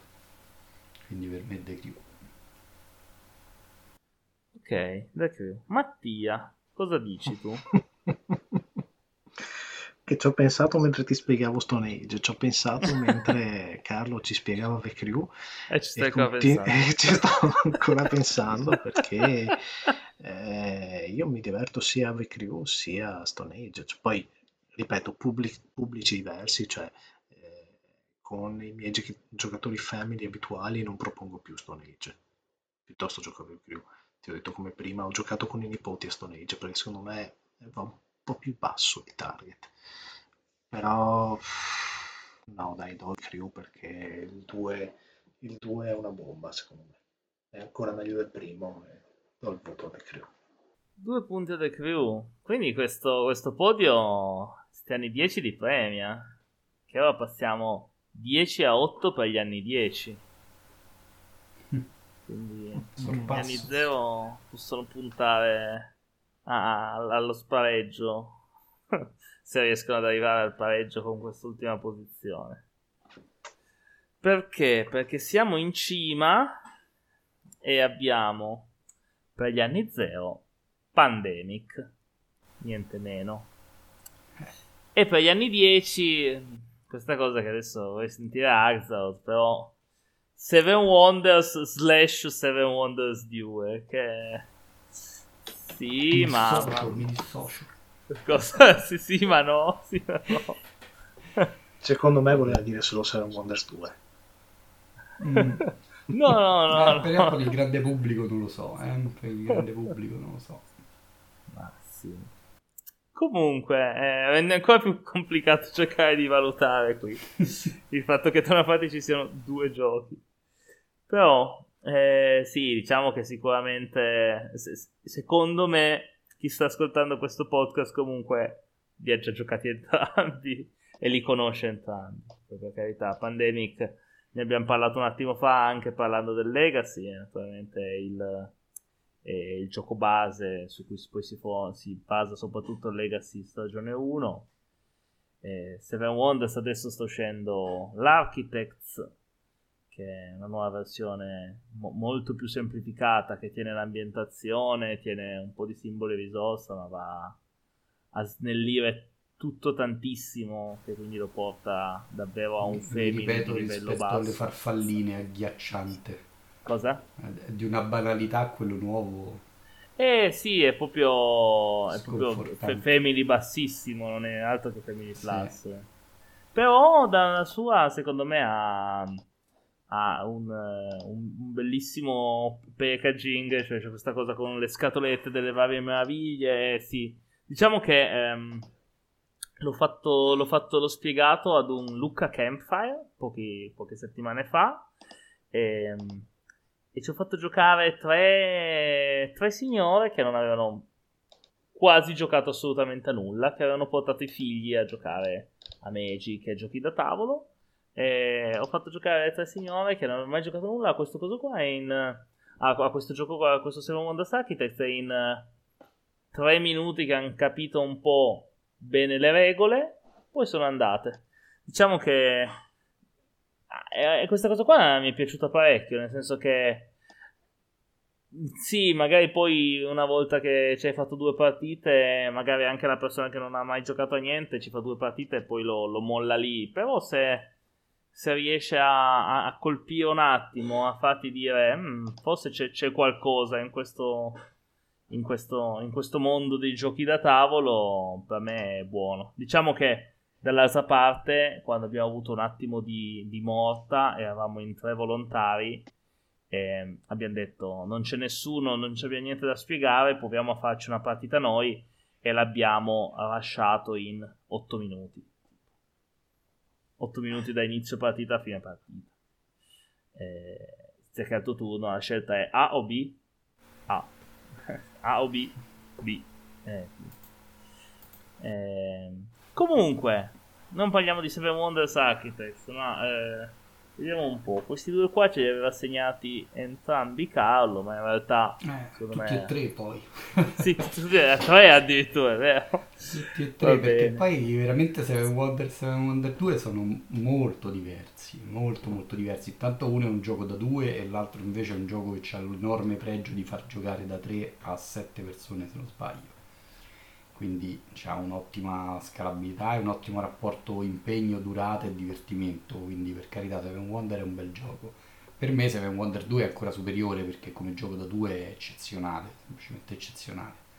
E poi hanno meccaniche molto diverse, nel senso che nel, Seven Wonder è un gioco di draft, si fa il draft delle carte ogni turno e poi si giocano.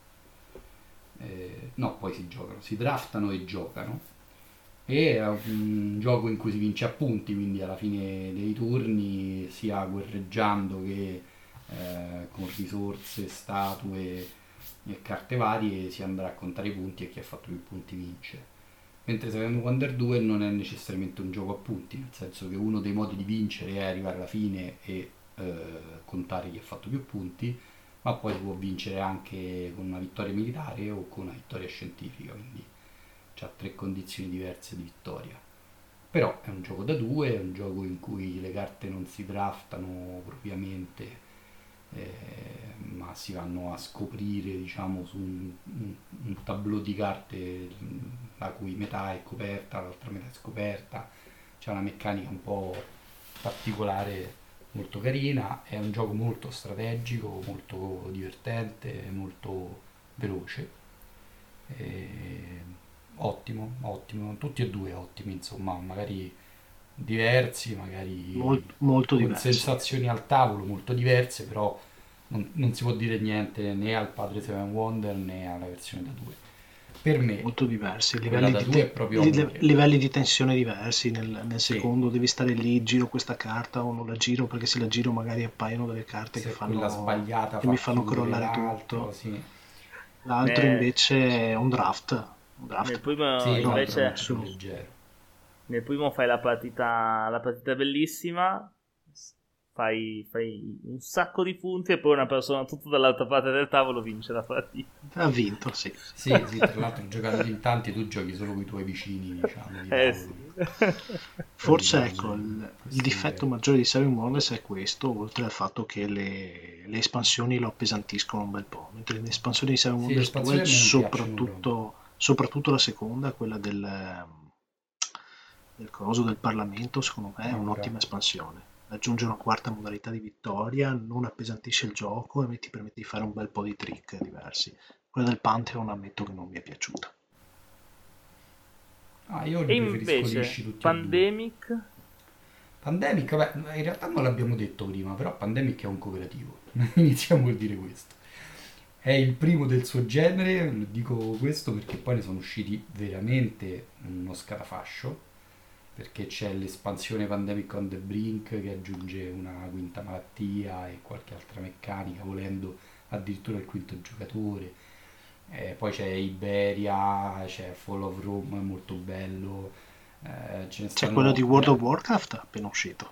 Quello di World of Warcraft appena uscito che è molto diverso, molto diverso perché le carte funzionano in modo completamente diverso. Insomma, ne sono usciti veramente tanti, devo dire mediamente tutti belli, ognuno ha le sue particolarità e ognuno funziona bene, tutti basati però sulla meccanica centrale del mazzo del primo, che è eccezionalmente ambientata per essere, volendo, un cooperativo German Pandemic perché insomma c'è questa meccanica per cui le malattie si mettono in mappa secondo un mazzetto che le fa uscire che poi però si rimischiano e si rimettono in cima quelle uscite quindi riusciranno sempre le stesse.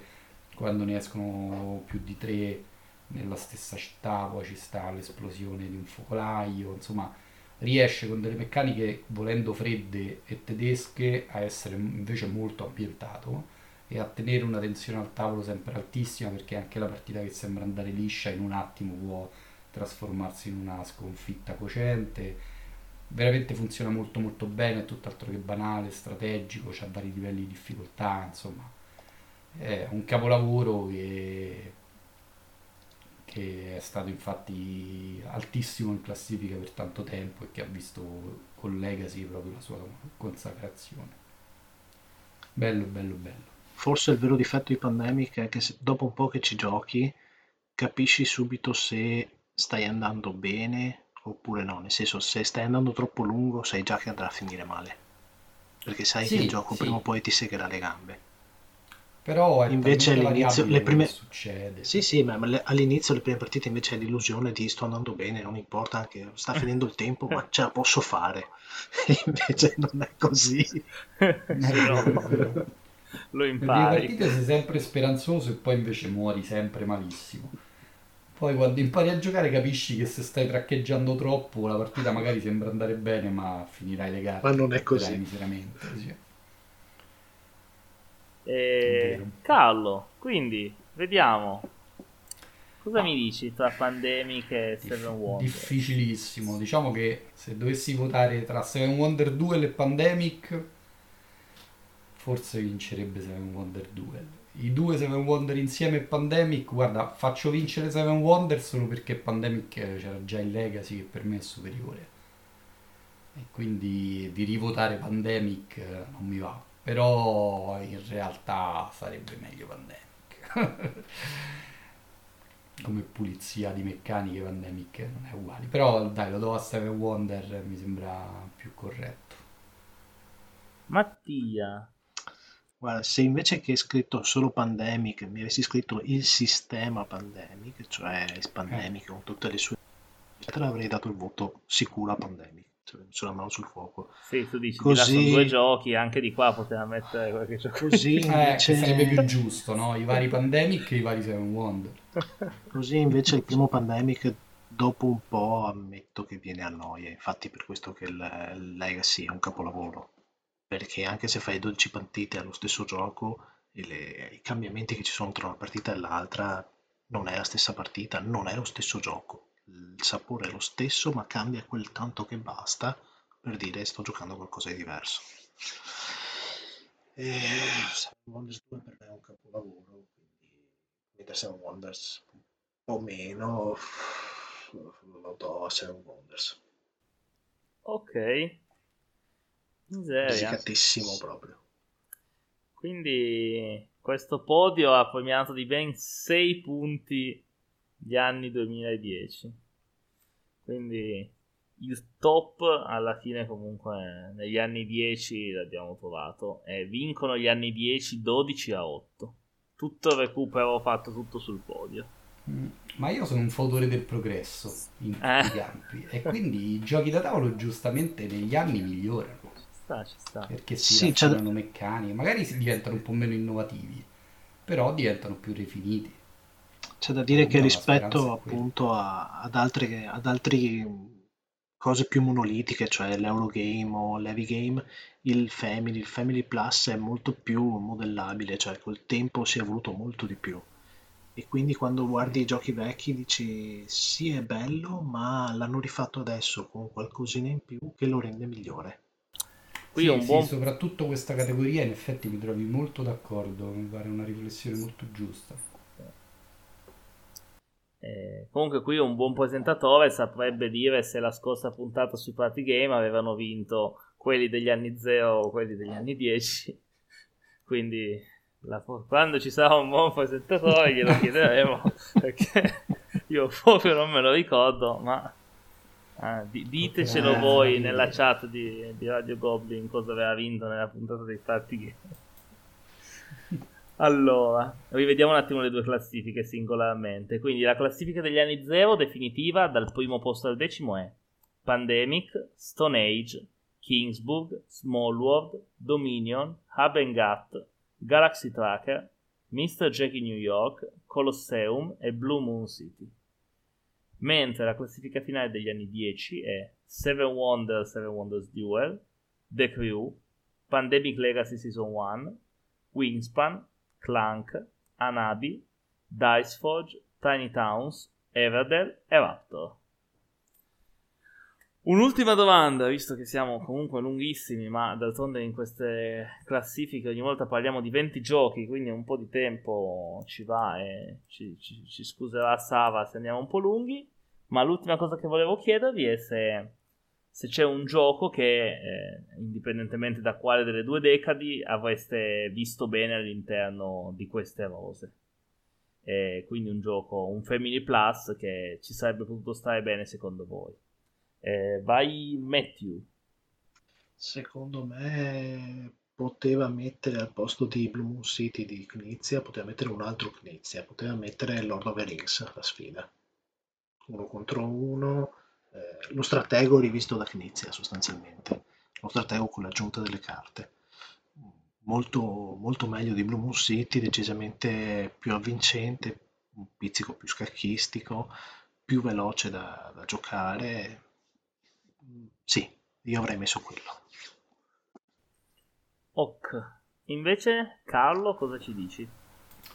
Per me ci avrei visto molto bene le taverne di Valfonda.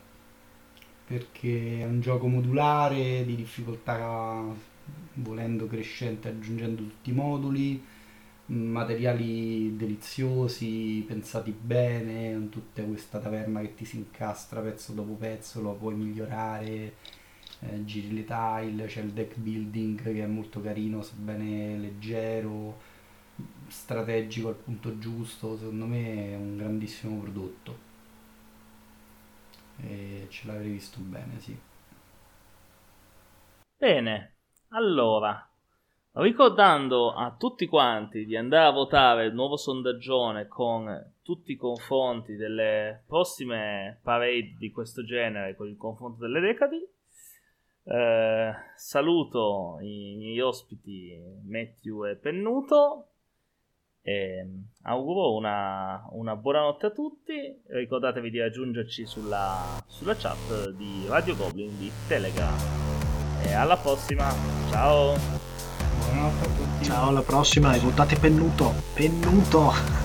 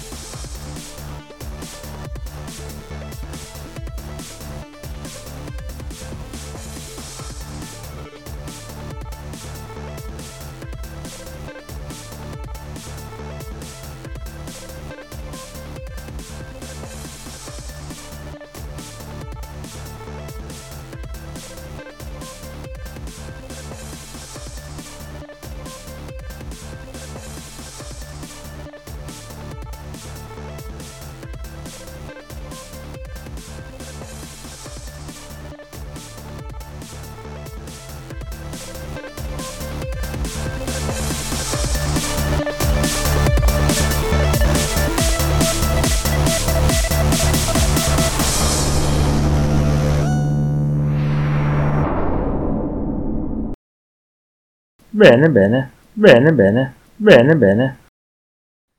E, e lui non è da giochi pesanti, ma poi ha giocato Imperial 2030.